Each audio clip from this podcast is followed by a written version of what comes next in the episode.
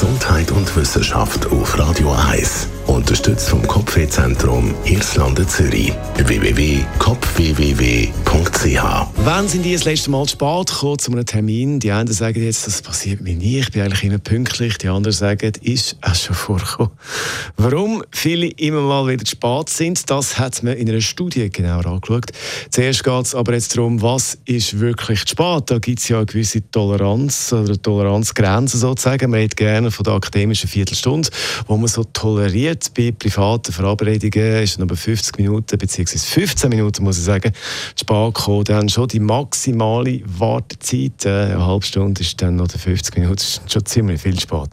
Bei geschäftlichen Terminen braucht es je nachdem fünf Minuten zu spät und man ist wirklich zu spät. Aber äh, viel zu früh kommen ist dann eben auch nicht gut, vor allem bei privaten Terminen, beim Nachtessen, das man organisiert und dann stehen die Gäste schon irgendwie eine halbe Stunde vorne vor der Haustür. Das kann natürlich auch Stress auslösen. Es ist eine Gratwanderung. Aber warum sind viele immer wieder zu spät dran? In einer Studie von der San Diego State University bzw. Universität hat man das mit dem Zeitgefühl genauer angeschaut und untersucht.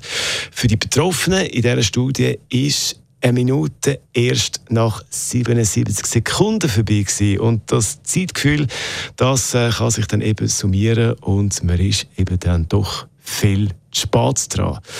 Also bei der nächsten Ausrede, äh, bei der nächsten Verspätung könnt ihr die Ausrede bringen mit dem Zeitgefühl. Weißt, ich habe einfach ein anderes Zeitgefühl. Und um das Zeitgefühl vielleicht jetzt noch doch ein bisschen korrigieren, noch schnell eine Zeitdurchsage. Viertel vor elf ist es. Das ist ein Radio 1 Podcast. Mehr Informationen auf radio1.ch.